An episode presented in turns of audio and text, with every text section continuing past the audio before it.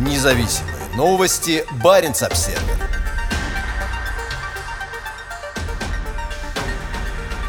Я их ненавижу. Они ублюдки и выродки. Они хотят смерти нам. Шокирующий тон в отношении Запада в последнем сообщении Дмитрия Медведева в его телеграм-канале полностью противоположен формулировкам, которые он использовал 9 лет назад в приграничном норвежском Киркинессе. Бывший премьер-министр и президент, занимающий сейчас пост заместителя председателя Совета безопасности России, создал аккаунт в Телеграме 17 марта, когда война в Украине уже началась. С тех пор посты в его профиле направлены против демократии, Запада и НАТО. При этом он использует необычайно грубые выражения. Утром 7 июня Медведев объяснил, «Меня часто спрашивают, почему мои посты в Телеграм такие резкие. Отвечаю, я их ненавижу. Они ублюдки и выродки. «Они хотят смерти нам, России», — написал Медведев, добавив. «И пока я жив, я буду делать все, чтобы они исчезли». Дмитрий Медведев – один из ближайших соратников диктатора Владимира Путина. В 2012 году они поменялись кабинетами. Путин стал президентом в третий раз, а Медведев вернулся на пост премьер-министра.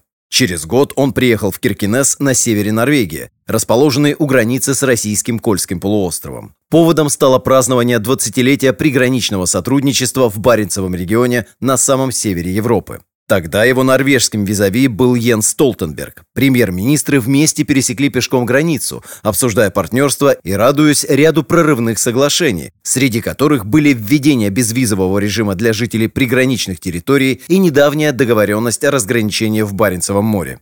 На последовавшей затем пресс-конференции Дмитрий Медведев высоко отозвался о дружбе. «Мы действительно провели в очень доброй, товарищеской атмосфере переговоры с моим коллегой. Они, как всегда, были содержательными и подробными, что, мне кажется, важно для того, чтобы между странами было полноценное партнерство. Медведев продолжил. За эти 20 лет мы очень сильно продвинулись вперед и научились друг друга слушать, что, мне кажется, залог того, что мы и дальше будем договариваться по всем сложным вопросам. Это было 4 июня 2013 года. В то время норвежские и европейские политики считали тогдашнего премьер-министра либералом. Девять месяцев спустя Россия вторглась в Донбасс на востоке Украины и аннексировала Крым. Критика Медведевым Запада постепенно усиливалась, достигнув сегодня своей высшей точки. При этом антизападная риторика, вероятно, нравится силовикам и сторонникам жесткой линии внутри страны, которые раньше считали его в российской политике либералом-легковесом. По сообщениям российских СМИ, сыну Дмитрия Медведева, Илье Медведеву, проживающему сейчас в США, 5 июня аннулировали визу и предписали покинуть США.